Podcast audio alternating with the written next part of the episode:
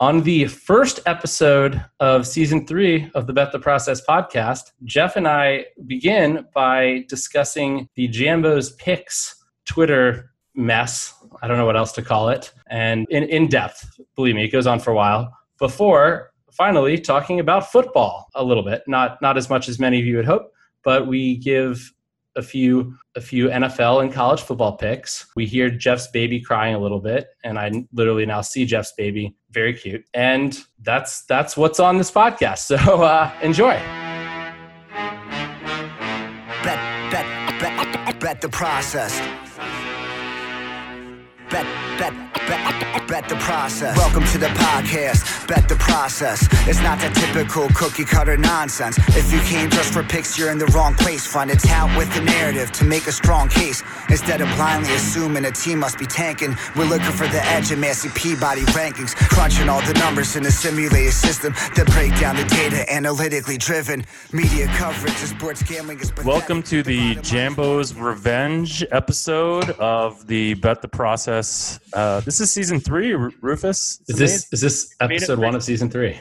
when we haven't been canceled yet? Oh wait, we're the only ones that could cancel ourselves, so maybe it's not really that big of a deal that we haven't been canceled. So one thing that we obviously want to dive right into, and it's you know I haven't actually been following our friend Michael Schwimer on Twitter recently. Um, I'm assuming he's still out there tweeting and about this, and I did see this whole thing about the the Capital One like guarantee all this kind of stuff. You know i know he wants to come on this podcast and you know i think based on maybe what people on twitter tell us maybe we'll we'll think about it. But the reason that i think we wanted to have this conversation without him on it is we wanted to have a conversation that was devoid of consistent every point we make it getting sort of refuted from a almost you know just just like that nothing that they could do could be wrong in any in any way shape or form.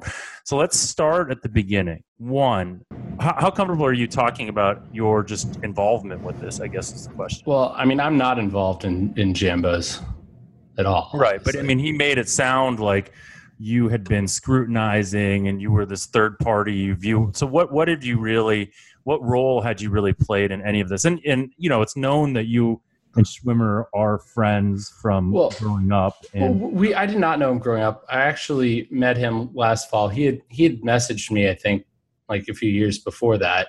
But we we actually met last fall, and he was talking to me about this um, this potential endeavor and all that. And and so I kind of, you know, once they did launch their pick stuff. Um, well, first off, I should say I was kind of I was pretty honest with him about my thoughts on on it, given my thoughts on pick selling and so that's that's no surprise to him. But you know, and, I think he wanted to do something where he kind of wanted to revolutionize the pick selling and and do something that nobody else has ever done.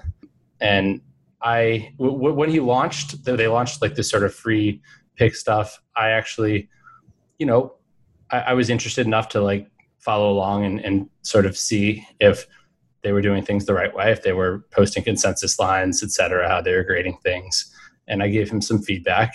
And it then, was it was interesting to me though that you I think initially and you know uh, again like I, I think you felt you almost wanted to believe that there was a way that this business could be different than the rest of the touting business no, I would. and it just seemed to me to be like almost absurd What, when was this? I mean, early on when you were talking to him about the business and you told me about it and you said, "Hey, you know, i i i do you think there's a way that you could do this?" And the the problem is that you know there isn't. Well, there's there's no way to scale it. There there just isn't. I mean, there's basically. I mean, I think the fundamental problem is that if you have winning picks and you have a lot of subscribers, you're going to move markets. It's it's the same thing Right. Dr. So let- Bob let's- faced let's- in the early 2000s when he got hot and he got a bunch of. let's you know. let's let's let's wait on that because that's that's sort of like the punchline of all of this, right? Okay. let's go back. So, so you were involved. You were interested in what they were doing as a third party observer. You spent time. You Well, know, he reached out to me, so I talked to him about it. Right. And you spent time with them and, and whatnot. And, and I think both of us were impressed with the level of people that he was able to hire to do the analytics right? So to be you know as as uh, fair and as objective as possible that's one area i think that we will give them credit for right? Like the people that he had working on this were were people that generally seemed like we respected in terms of actually like being able to do analytics correct? Yeah yeah he had he had some um some people from sports organizations. He got some people out of college with with good backgrounds in, in you know in stats and machine learning. Okay, so let's assume that that that we believe in the analytics, right? And we think like, okay, that that that but the problem with that, right, is that's the smallest piece of this puzzle, right? That's the beginning of this. That's not something that like is the determiner of things. So if we just start with like first principle, like, okay, maybe they can beat the market with their numbers, right? So here's a question for you, Jeff. Why are there not other companies out there that have put together teams of good data scientists and tried to beat the market? I mean, I think there are, right? I mean, isn't, isn't that essentially what you know Billy Walters did at some level? And I mean, the reason this this is. isn't like this isn't rocket science, right? In terms of why this is not necessarily a good idea, because the scale, the ability to deploy this capital, it's just not worth it, right? That's like, exactly what I was saying. It's why I don't. It's why I don't have a team like, of twenty people, right? Thinking. That's why this drives me crazy. This is like this thinking is so primitive in terms of like how to approach and beat sports betting. Like it has nothing to do with whether you can originate a number that can beat the market. It's about whether you can actually do that at any kind of scale and deploy that capital and consistently evolve that number. And, you know, like it's just like, it's just so this whole thing is it drives me crazy because it's so part and parcel to like why this industry is so challenging to beat and it's like you can't just come up with some new model that all of a sudden like ensures like payment and all this kind of stuff. Now, again, let's take a step back. Let's say that they can create an originating line that can beat the market. Okay. What's the right? So, so the question is, what is the value of that? What that has value? value? Subscribers, right? Sorry, what is the, what is the value of that to subscribers? Well, the value of that to subscribers, um, you know, is obviously inversely related to how many subscribers there are. And right, I mean, so well, I don't even know if that's true. I mean, it's just, it's more sure. It's probably, there's probably some correlation there. When the subscribers get more and more, the value becomes less and less to all of them. And I think that the concern, and, and I've had people from the sports betting industry that are experts reach out to me concerned about Jambos specifically because they worry that um, this first season that they will beat the market and that they will get a lot of notoriety and that there will be a lot of like chest beating or chest thumping and a lot of PR and earned media around all this stuff. And then next year, there are going to be a ton of subscribers because all of a sudden, you know, there's this new thing that can help you beat the market. And either their, you know, their, their edges are going to get smaller or the ability to get down on their games is going to get even, even harder. And you're going to have a whole bunch of people losing a bunch of money. And at that point, this could be like the the you know the touting scale uh, and the losses of of you know astronomical proportions. Right. In, in fairness to Michael, he did say like once it gets to that point, they're going to stop doing that, and that this is just kind of a stepping stone to something else. I mean, I think my guess is he sees this as a way to build a reputation as being good at this, which you don't really get just betting. I mean, because you're betting, nobody knows how well you actually do. So, I mean, I don't know to what end that um, i don't know what's the end goal from that like what he's going to be stepping to but um, and, and, i don't know if that's the right way to sort of prove yourself but um, I, I, I do think i don't think this is necessarily the end goal or if it, if it is i don't think that is you know so then the question becomes is this a good means to an end goal. And if the end goal is like we all believe that like the end goal for analytics is to be like the central clearinghouse for all sports betting right? Like if you basically are the ones making the line and seeing all the trades you're going to get a lot of value out of this right?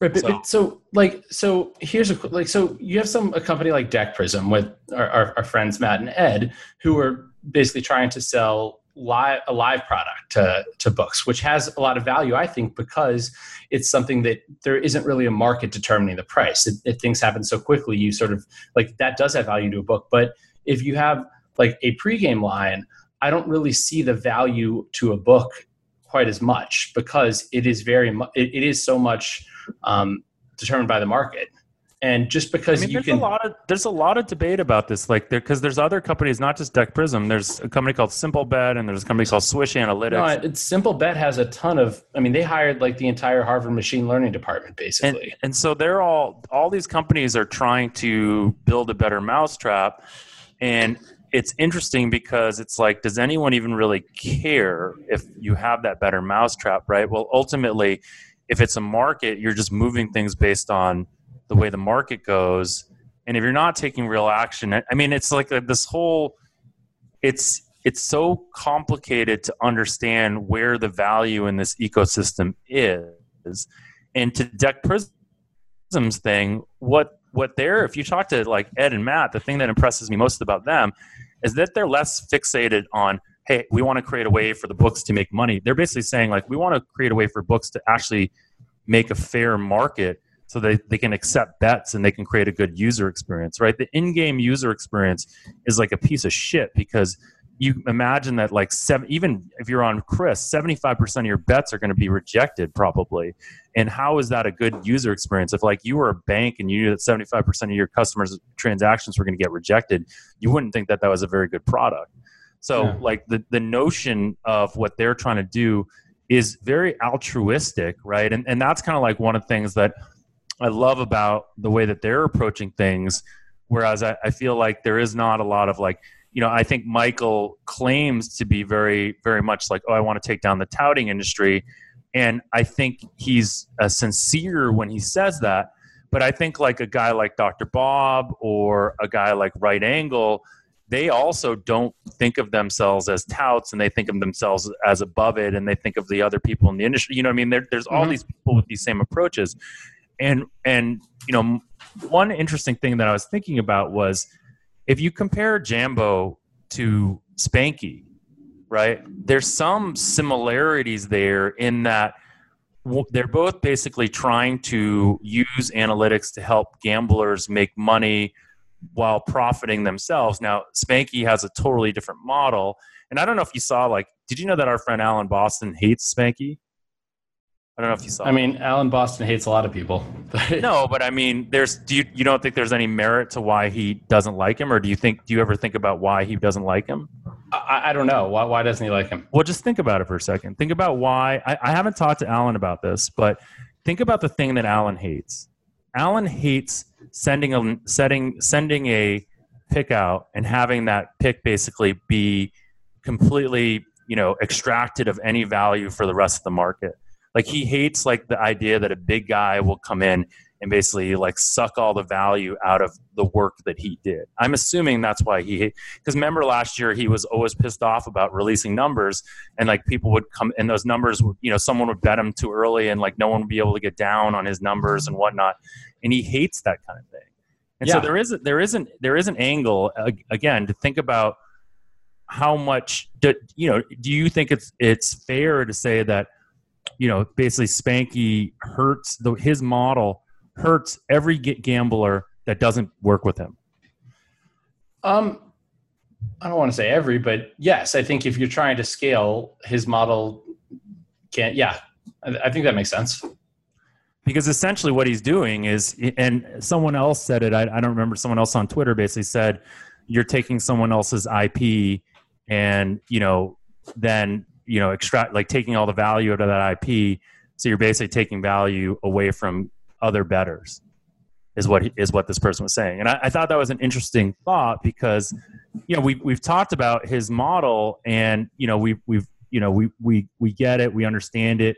We certainly think that there's you know intelligence in what he's doing and you know there's technology in what he's doing to be fast and all that kind of stuff. And you know he's he's definitely really well known. Every time i talk to like a, a big time um, bookmaker they all know him and whatnot. Um, so I, i'm not i'm not saying he's not legitimate and i'm not saying his methods don't make money.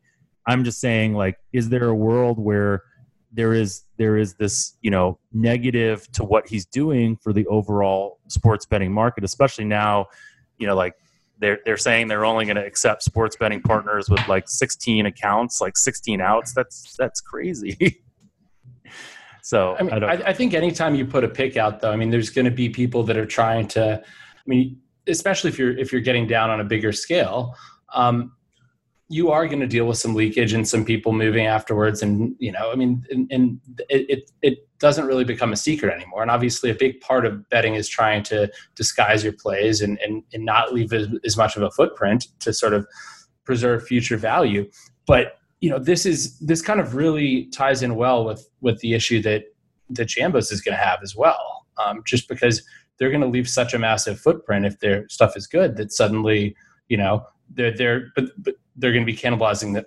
their own user base and making it much tougher for them to win in the future. Yeah, I mean, I, I know our friend Preston right now is is you know he he like has sends me some of his picks from time to time, and I watch those picks, and he gets tremendous closing line value on those because I believe there's there's a, fair amount of people that might be playing his picks, and also because he's he's good. I mean, I think he knows what he's doing.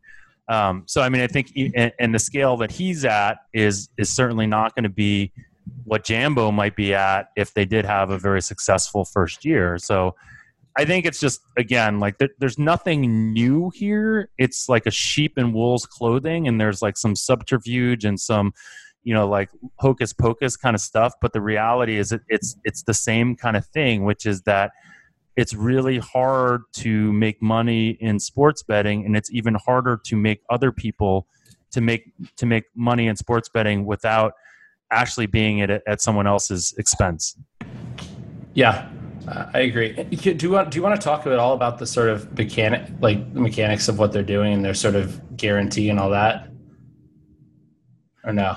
Yeah, I mean, I think, I mean, I, I, I don't, I, I guess like the the reality is that the the when I see something like that, I, I, think like, oh, this is too good to be true.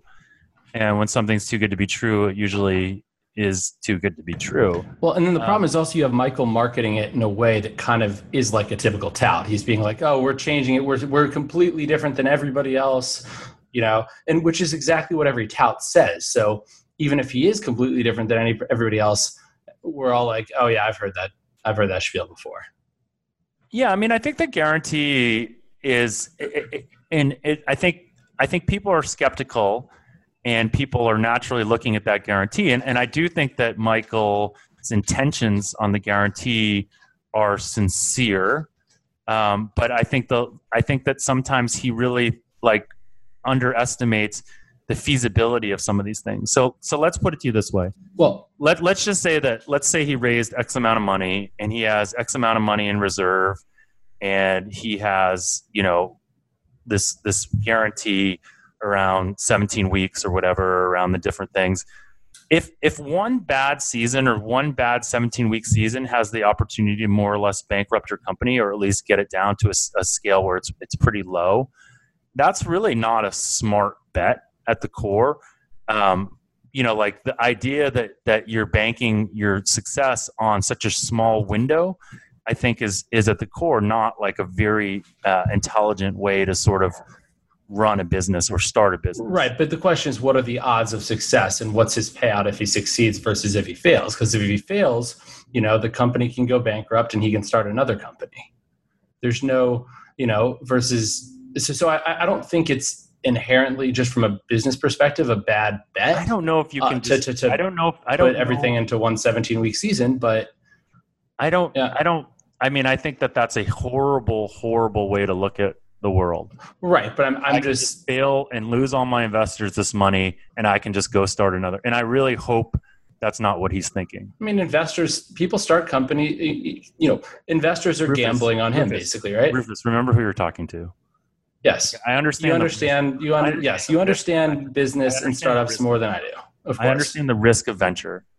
Okay, but if I, as a CEO of a startup, ever said something like, "Oh, if this fails, I'll just go start another company," that's the day that like, you know, every investor should not necessarily want to work with me. I mean, there's yeah. certainly like it's okay to fail, and you know, most startups fail, but you can't think that way, and you can't put your you have a fiduciary responsibility to put your company in a position that it has you know high likelihood or as high a likelihood to succeed and not burn in hell by because of one bad year. Yeah. So i don't agree with you that that isn't you know i, I think that that's a very um, I mean, I just I just wouldn't be comfortable with it if I were if I were an investor, and and maybe he's like that comfortable with that risk, and so that that's him. That's on him. Well, and I think you know you know why he was able to raise this money, right? I mean, because Big League Advance has been pretty successful, from what I understand. It doesn't raising money doesn't mean shit. I mean, like no, if, if, if you're money, successful like, in one thing, ra- like anyone that's had any level of success can, Can raise, raise money. money. There's so much you have people that want to invest in you. like people people think when you raise money like for you know like the last company i had when i raised money and i was done running people would like send me notes congratulating me and all this kind of stuff and i'm like you know what? That this doesn't mean anything. You actually have to take the money and make something of it. You have to work. Like the the easiest part is raising money and then the actual part of like making that money worth more that's really really really hard.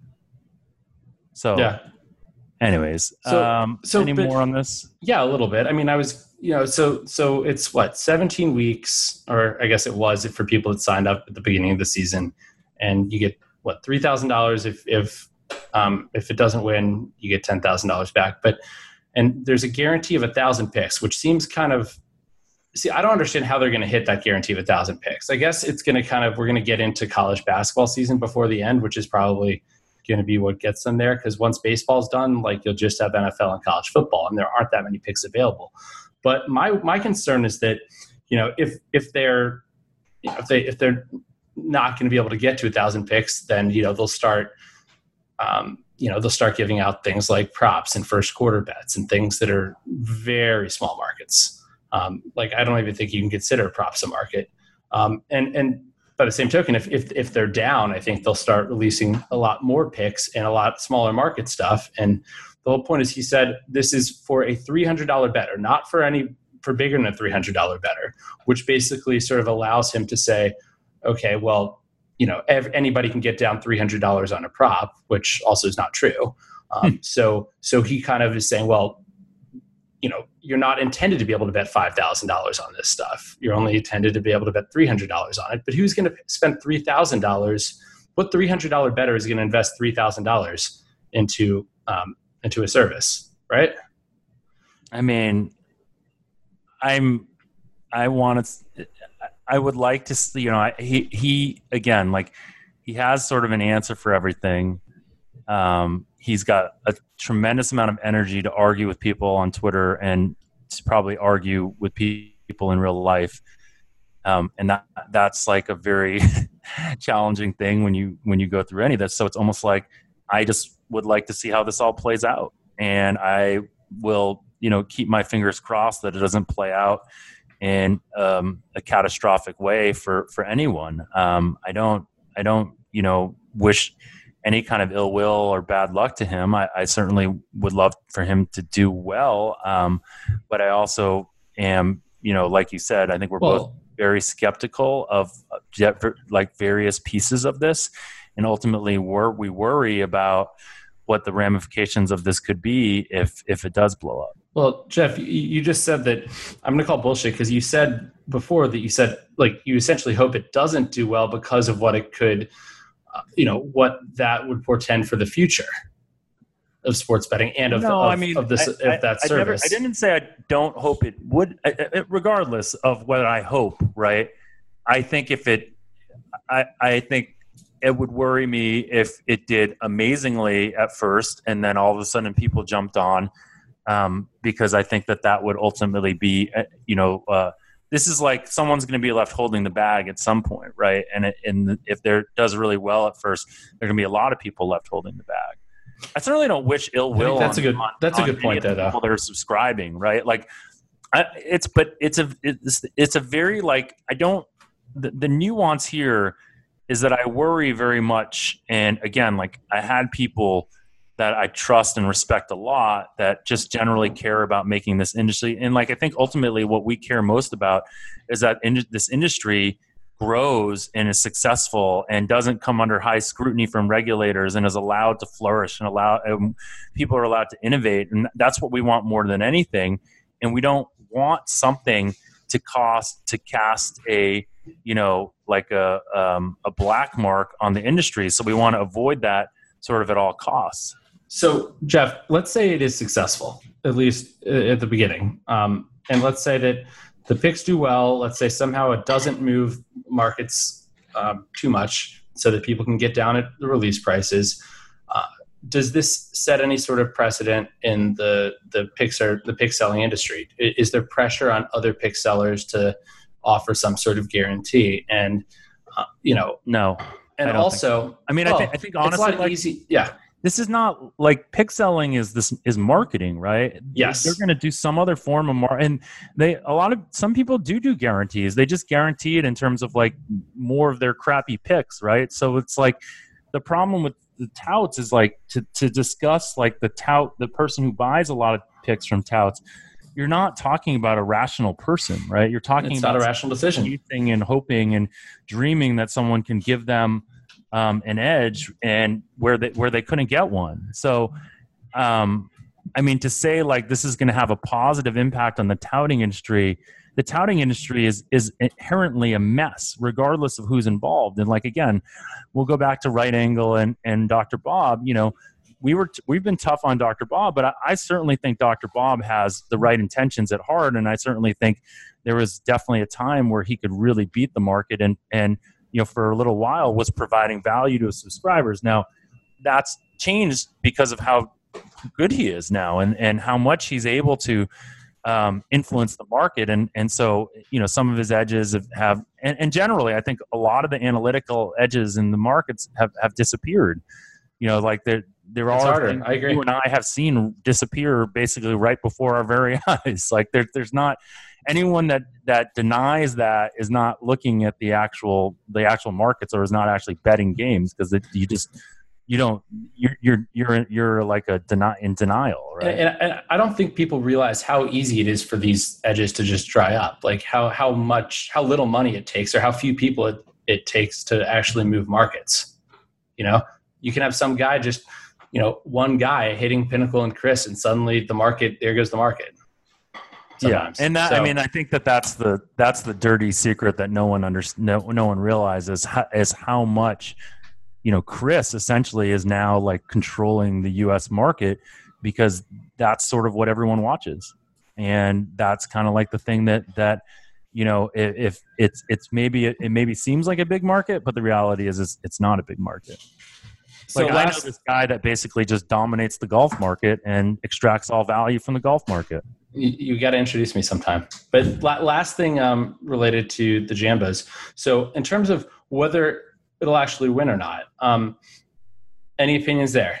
Like, do you and because you know I, they, they have a track record of picks. I mean, I was actually I looking through that, this before. I think that in the bets that they make, in the you know limited like the the uh, you know soft openers and thin markets and you know when picking and choosing what they can bet on um, yeah i think that there's a there's a decent chance that, that that they will be able to produce a profitable re- record over the course of time because they have smart people involved um, and they've backed up to this. And and you know i think i think people can do this. Like if you spend enough time building a model you can beat the market um, over over a period of time until the market sort of catches up with you and do they it, will they keep adapting probably and you know will will well, uh, so, but that's again, that's not the question, right? That's the, no, I know. question. That's not like the question that even matters. But that was the degree. question I just asked. And that's you. like the that's the.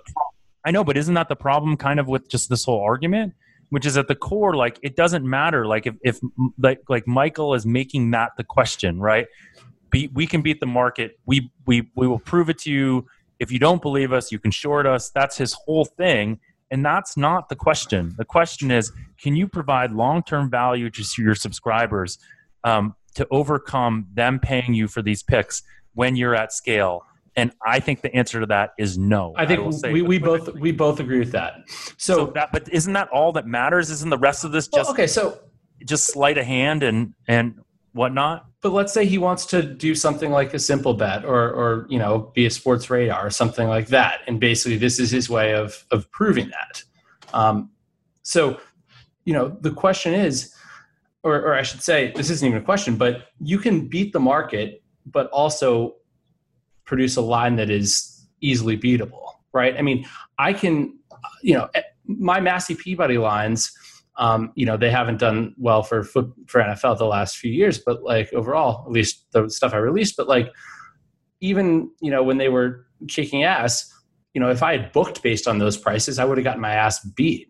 You know, like so something doesn't have to be just because you can make money betting something doesn't mean that you you you make the best price and doesn't mean you can make a market. It just means that your price adds some value because, because also, also that because, the market doesn't. and also because like right i mean you, you're not when when you try to make a market in everything the model that you have is probably different than when you're trying to Uh-huh. make a model that just beats the market right So, so, I mean, the question is, would being able to beat the market qualify someone to be able to sort of sell services, you know, sell odds to a to an operator?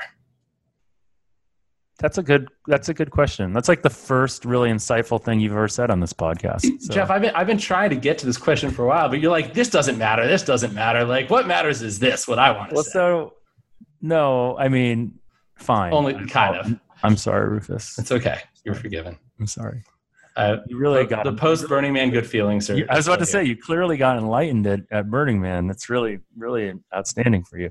Um, but no, I mean I, I I would say I would say yes with the caveat that it may not be the same actual models or methods, but it will probably be a similar process.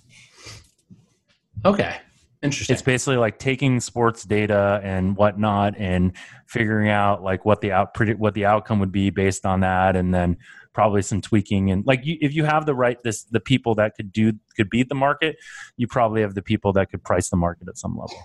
Yeah, but you're right. The like any model just on on its own, I think um, you wouldn't be able to book at that price exactly, even if it's No, I think you'd have to change it, and I think that is an interesting nuance that that I hadn't thought about. So the other question related to you know I guess whether Jambos will win, which you don't really care about, is um, do you think it's possible to win without generating closing line value? Which I mean, because from what I saw, like Jambos, they kicked ass in college basketball, but with negligible closing line value. And I don't know any, you know, I don't know what it was like recently, but they weren't really generating closing line value in Major League Baseball um, in the beginning of the season. Um, is it? Is it? Uh, the thought is like, I mean, closing line values you you matters because sharps are often on the same side, right? If you're doing something, there, there are other smart people doing something similar. well, no, I mean, However, if you're doing something, if you're like, if you find something else that nobody else know, has, you know, if you have some unique data set or unique skill and can see things or inside information that nobody else has, then theoretically, closing line value doesn't necessarily matter as much there because you can win without necessarily being on the same side as these other sharper I mean, I mean, ultimately, isn't it just about like whether you fundamentally believe in that market that closing line value is the best predictor of what happens? So, I mean, to know this, like you know, what what what Michael is saying, right? When he's saying things like, "Oh, closing line value doesn't matter as much," you could actually figure that out, right? He's You saying could- he can beat the closing market. What's that? He's saying he can beat the closing line. No, but he he had a big thing where he was saying that it, in in sports betting, it doesn't matter as much as people think because th- there was a whole tweet he said about. I remember that. Yeah, and my, my point is that okay, let let's say that that's true. You should be able to actually like do analytics to prove that, right? You should be be able to actually like do an analysis to understand like is closing line value less predictive than it used to be, or is it less predictive in certain sports or whatnot? You don't have to just say that. And, and if he's got this army of data scientists that they can do this, maybe some of them should be doing some analysis to help Well, prove out this th- these these hypotheses because that's that would be interesting right like if he came out and actually had a, a white paper or study that actually showed that like closing line value was less predictive or closing lines were less predictive in certain sports and whatnot and and there it was like good science that would be a lot more credible to sports bettors than continuing to beat his chest about this guarantee Yeah.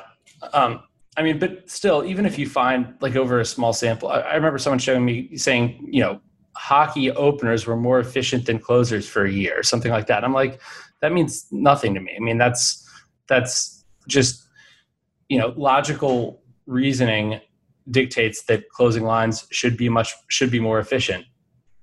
You know the the process of price discovery you know so i feel like i mean i, I think closing line value isn't the end all be all necessarily or you know you can closing i shouldn't say closing lines aren't bulletproof. Closing lines are more bulletproof than opening lines and lines get more efficient throughout the week but hey rufus do markets tend towards efficiency i don't know jeff do they yeah, Yeah. I, I mean, I think I think we, if you believe fundamentally in markets and the wisdom of the crowds, although it's interesting to think about, right? Because there is, especially in some of the, we've talked about this before. There are some markets where we fundamentally believe what drives closing line value is not necessarily um, public money, is not necessarily sharp, Sharp money, money, right? like like the super bowl and things like that Super Bowl, and, and probably a, probably a reasonable amount of NFL now, right? Like a Thursday night game or a Monday night game or something like that. But think about this: if you bet something at minus one twenty and it closes at you know minus one forty, you know you could basically buy out of your position. And so even if my even if minus one forty isn't more efficient, I mean you can still you know if if closing line value or if the closing line isn't the most efficient, then you could th- then predicting line movement would be. Um, uh, I don't know where I was getting at exactly, but but basically, no, that, that getting closing line value could s- still matter because it allows you to, you know, buy out of a position and profit. Right. Basically, you know, create an arb. right but that's not what people are doing right so anyways i think i think it fundamentally get, goes to like do you believe that these markets are efficient and over the course of time we know that markets are efficient right so it's like hard, Relatively. it's hard to fundamentally believe that if you don't have closing line value over you know over the course of time you probably aren't going to be profitable Uh, I bet his models show that that you know he beats the closing line. I mean, my models show that I beat the closing line, but like also if you're back testing um, and not live testing, I mean, there's all sorts of you know it's it's very hard to actually do a true back test because you still have the you know even if you leave out some data, you still are operating on theories that are based on you know what has happened and and and all that. So it's it's really hard to um, to to get a true back tested number. That's Yeah. true out of sample back tested number. Anyway, um, enough of that. But oh, one thing I did want to get to, but you kept uh, steering me different directions, was the problem of the fact that uh, he does. You know, th- they're also offering like weekly subscriptions with, or like one week and four week with the sort of money back thing as well. And so I, I do think that that creates um, misaligned incentives because y- you can game the system basically to make sure you have a winning week, right? Basically, Well, having that's more just- picks when you're. I mean, it's this. just the, it's just the like the idea of even like a public company um, having to report quarterly earnings. well, why isn't you? you he, so if he did something like you, it's 17 I'm weeks or one you. week from with you. whenever from whatever date you sign up, not from this exact date. So everybody has a different endpoint. To me, that you know that then you don't have those um, you don't have the potential gaming of the weeks, Hmm. and so that creates that makes incentives more aligned. that to 'em. And here's the other thing, you know, that if he was on, I would like to ask him, um, if if he believes that this is scalable and that it will not, he won't, you know, that basically customers will still be winning even if they're getting lines that are already moved. Why not offer the guarantee against the closing line, basically? So even if he, if let's say they they pick the Bears minus three and the game closes minus four and a half, if Bear if minus four and a half doesn't win, that that you know that's graded. You know, if the Bears win by four, the four it's graded as a loss. If you do something like that, then you know that's that is putting your money where your mouth is in a way. That's saying I, I, my I think stuff is so good that I think honestly, it's just not this whole conversation. It's like we should just stop having it okay. because like it's Next, you know it's just it's just at the core we get back down to the the the fundamental question is do we really believe that he's going to be able to or that jambos is going to be able to provide long-term value to subscribers? And we and we don't. And there's a bunch of reasons we don't believe it and very few of them have to do with whether his you know data scientists are good or not. They're more just things that he honestly can't control and no matter how much he tries to control them he's not going to be able to control them that's true. And Jeff, you know, there's a reason I don't have a big team working for me. one, most people couldn't work with you. Yeah. But a secondary reason is the fact that, you know, the pie is only so big. And, and if I had a whole team, you know, I wouldn't be, I'd be, you know, I could create better models, but I'd be actually costing myself profit because uh, the market is only so big. Right. And So- I think that that's, I think That's- that that's a real, that's a real issue, right? Which is that fundamentally, like, this is a really, really tough place to make a big living in. And I think that that's one of the things that you and I will probably, or that you're specifically going to either have to come to terms with or, or fundamentally um, change, which is like whether this is a, a big enough place for someone to make a real, real, real living in. What's a real living? Jeff, do you consider Well, real, Jeff's like real living? Ah, 10 million a year. No, no, no, no, no. I, I mean, I think what you do is a real living. I'm not, I'm not poo-pooing what you do, but I do think like the sustainability of what you do is challenging, and and you know that, and even your ability to want to scale has has been challenged at times. For sure. And I think like you fundamentally hope that the market and legalization in the U.S. and like people like you and Spanky who who make a living off this fundamentally hope that the the market grows in a way that more people can make a living off of this. And and like I I, I give you guys credit for wanting that. I just think it's like it, it's the same thing as me wishing that people would let me play blackjack in their casino so I could continue to count, count cards. It's just not going to happen. Right, but you see the way the world is going, and and you you know that it's not suddenly going to backtrack, and people will, you know, people won't suddenly start not understanding card counting and and letting you play blackjack.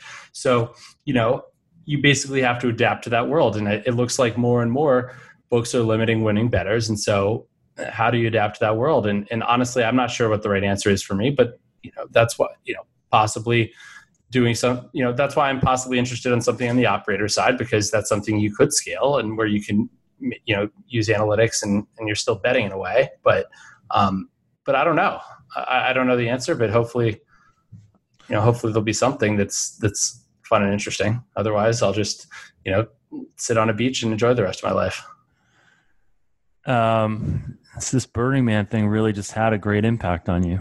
You're just so zen now. Uh, can we can we just jump into like I don't want to go too much longer because I have two kids that are about on the verge of waking up, but uh, let's talk a little bit about some football. Okay Um, that's what everybody wants to hear anyway we're talking off, off the air about the va- the fact that you're showing a ton of value on underdogs going into week one. yeah i was you know first off i should say Not my stuff isn't really ready Has it been extracted out? No, it's still there. I think I'm not betting it all necessarily because I don't have my player level model ready. Do you do you see value in Green Bay tonight? No, I Yeah, actually, I- if anything, show a little value in Chicago. That's Shouldn't there be a lot of value in Chicago? I was like looking at Massey Peabody's numbers from the end of last year, and this would have been based on what your numbers were like Chicago by 10. wasn't Rodgers injured at the end of the year though, or am I making that up? Dumbass. I'm a dumbass. Dumas was he like? I think he was right, He didn't play the last or he didn't play. That's what it was. They, they sat him oh, out. I'm such a dumbass. Did you place a bet on the Bears based off of that, No, well, no, I mean, among no, other It things? wasn't it wasn't based on that, but I mean, I, I do think three is a short number. Um, yeah, who was quarterbacking for them at the end of last year? He, got, he sat the last game. I don't think he sat all the. Games. I think it was two. I think it was last two. Yeah. so they- once I mean, it's still still still a fair fair disparity, regardless of whether uh, Rodgers is Eh. playing. But they say like Rodgers influences his point spread like seven points, right? Not anymore, I don't think. But you know that actually gets to to what I was going to say, and is the fact that looking through, there is not a huge disparity in in sort of um, my power rankings um, amongst the different teams. Um, in fact, I show less dispersion, um, Fewer, Than any- fewer dispersion. fewer dispersions. I'm going to cast, yeah, never mind. cast aspersions. Is that- Um, no, there's ba- so basically teams say- are more can I say clumped together than they have been ever in the Massey. can I say that era. like if you went back and listened to our podcast from this time last year, you said the exact same thing? Did I really? Yeah. Yeah, but this is even this is even more No, but this is like when you we went over like season totals, and you were like, "I want over in this team because the like the Jets or the Brown, whoever it was last year that everyone thought was sucking, you you want it over on them because you're just like I see a, a bigger, a less of a spread than the market does. Well, what, what's interesting is the reasoning reason behind this, and and I don't know if it's all Let just stuff that I'm not modeling properly, or if it's if there's you know or part of it's stuff I'm. I mean, I'm sure part of it's there's stuff I'm not modeling properly, but or, or model you know. It could, it could never enough. be your fault. It's not your fault. You're right. Let's let's just edit that uh, last part out. Hey Matt, Um, take that out, please. We're just kidding. Just Keep kidding. Um, but no, I, I think it, it has to do with the quarterback position and the fact that you know if, if you if you've had a fantasy football draft this year, I'm sure you've heard that you know don't take your quarterback early because the position is so deep. Um, I don't know if it's necessarily deep, but but what I'm saying, but there just isn't this huge disparity between you know the the top quarterbacks and sort of the medium guys, and even the sort of back end. I mean, you have a guy like Ryan Fitzpatrick, who's is he considered the worst starting quarterback in the league right now? What do you think? Maybe, I don't know. but I mean, he's you have he- a first year. You have a first year starter and Kyler, Kyler Murray. Murray. Kyler There's Murray's a a big of- wild card. Like, there's not a lot of track record of that being a, a good situation. I mean, public perception is Fitzpatrick is the worst, probably. But Fitzpatrick, you he know, went to can Harvard. Come also on. Yes, he's very smart. Um, not as smart as as if he went to Yale, but but close. Um, and MIT, yeah, MIT, he probably would not be in the NFL. no, There would be a reason he went to MIT. because they don't have a football team. MIT has a football team. It's Division three, Oh, man, and they were actually pretty.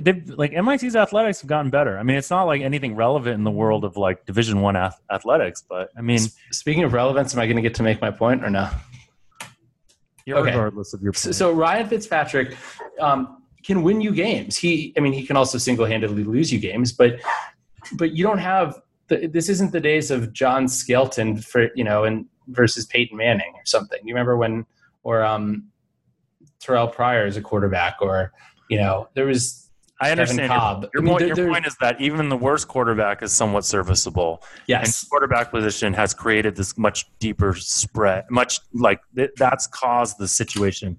So Exactly. why, why, what has evolved in the quarterback position that that is the case? Well, one thing is that you have a bunch. The former the stars are all aging. Brady, Brees, Rodgers, Rivers. Um, I mean, you can't call Manning a star, but you know he's a, he's old too.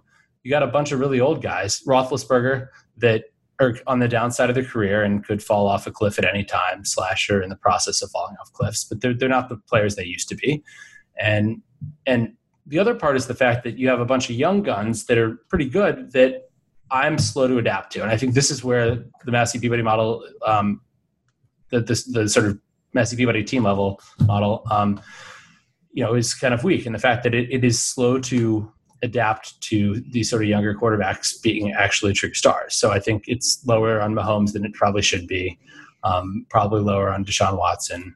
Um, Wentz, you know, Wentz hasn't actually even played that well, so I don't know what to say about him. But but that's something where uh, you know I'm looking forward to having the player model already, and it's because that'll actually um, I'll be able to have a much better sense of of quarterback talent. Um, oh, and I forgot about Baker Mayfield, who everybody thinks is going to be great, but you know we don't honestly. If you're doing something just based off of um, you know just statistically, you don't really have enough data to really say that Baker Mayfield is going is going to be this great quarterback. Do you know what I mean?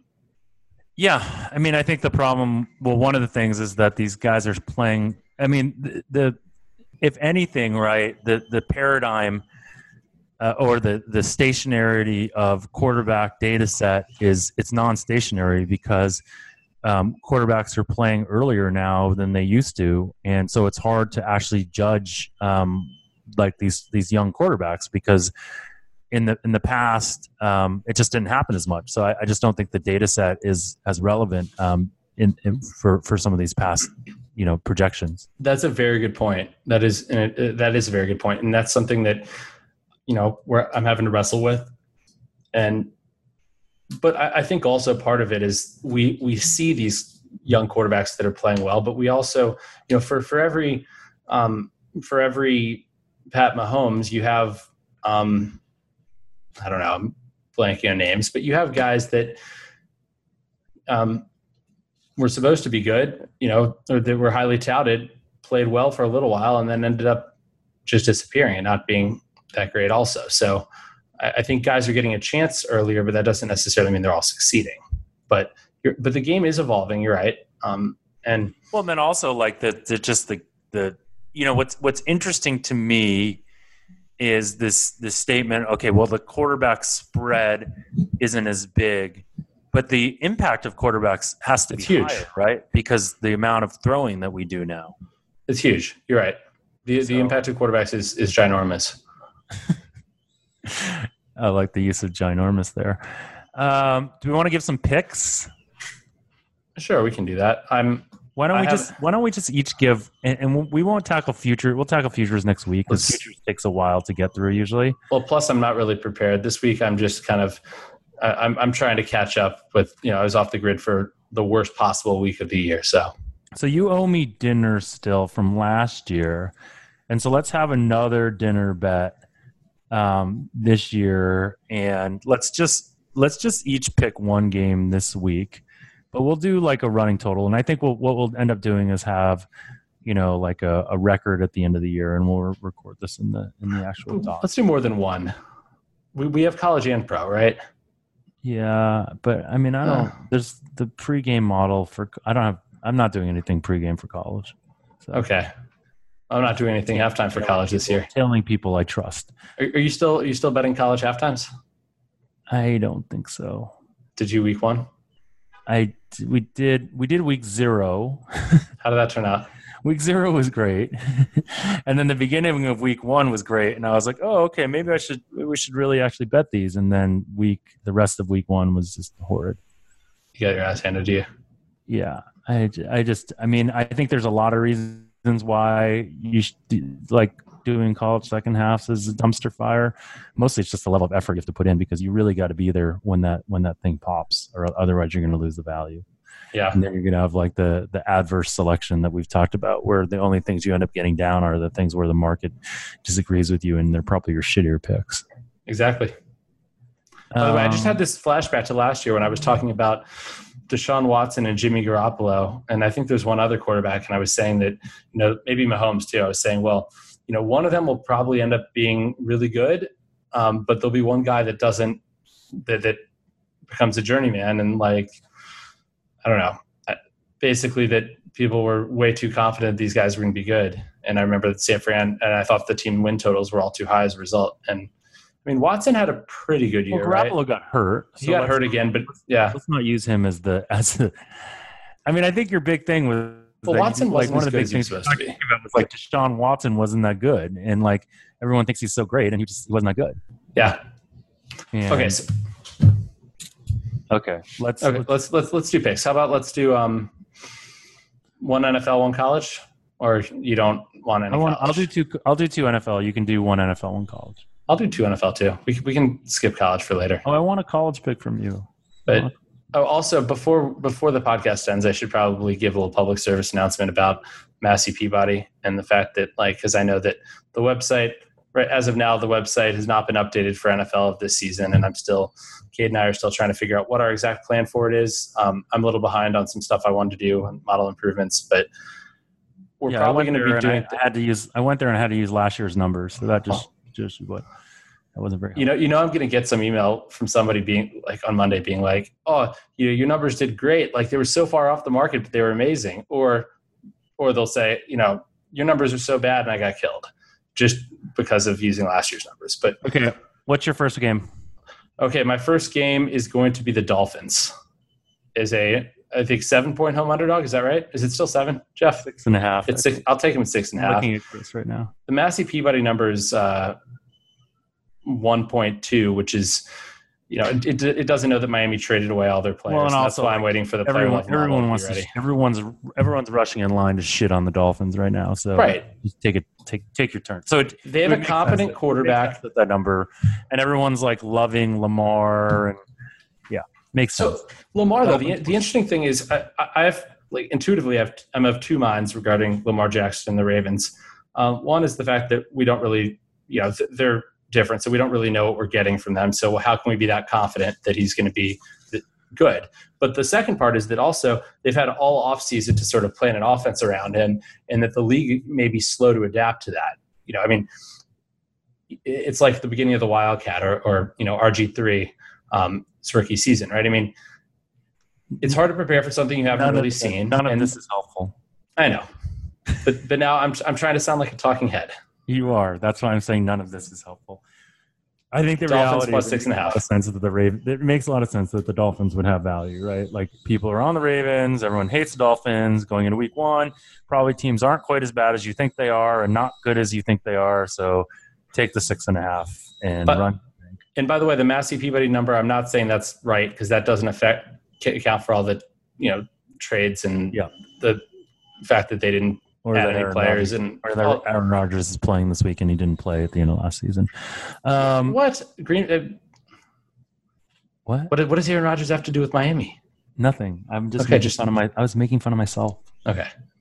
So I'm, Um, I'm saying my- my player level model will probably say something completely different, but I haven't gotten that. I mean, you gotta like the yet. Titans plus six, right? I mean, everyone's on Cleveland. Thinks Cleveland's great. Titans weren't so bad last year. I mean, is that your pick? Is uh, that pick one for you? Sure, I'll make that a pick. Titans plus six. I like that too. What's your sec? What's your third one? What's your second one? Se- my second one, I'm going to go with. You know what? I'm going to go with the Redskins plus ten. It's that seems like a very high number. I mean, I It know is such a, it's such a well, but it opened at like seven and went up to ten, right? But some Yeah. of that might have been uncertainty about Wentz, but yeah, Oh. I'm I'm with you. Ten is a lot, but again, like everyone is also rushing in line to shit on the Redskins. So these are the teams that these are the stinky ass teams that you end up betting on. yeah, but the Redskins deserve to be shat upon. I got I I'm a Redskins fan. I know I personally. I got one for you. Okay, what's your second? Uh, Jacksonville plus three. I like that one. I like that one a lot. It's plus three even. Oh, actually, I don't like think it a lot. Never go- mind. I don't. I think like it's going to go to three and a half. So wait. It's going I to make it two.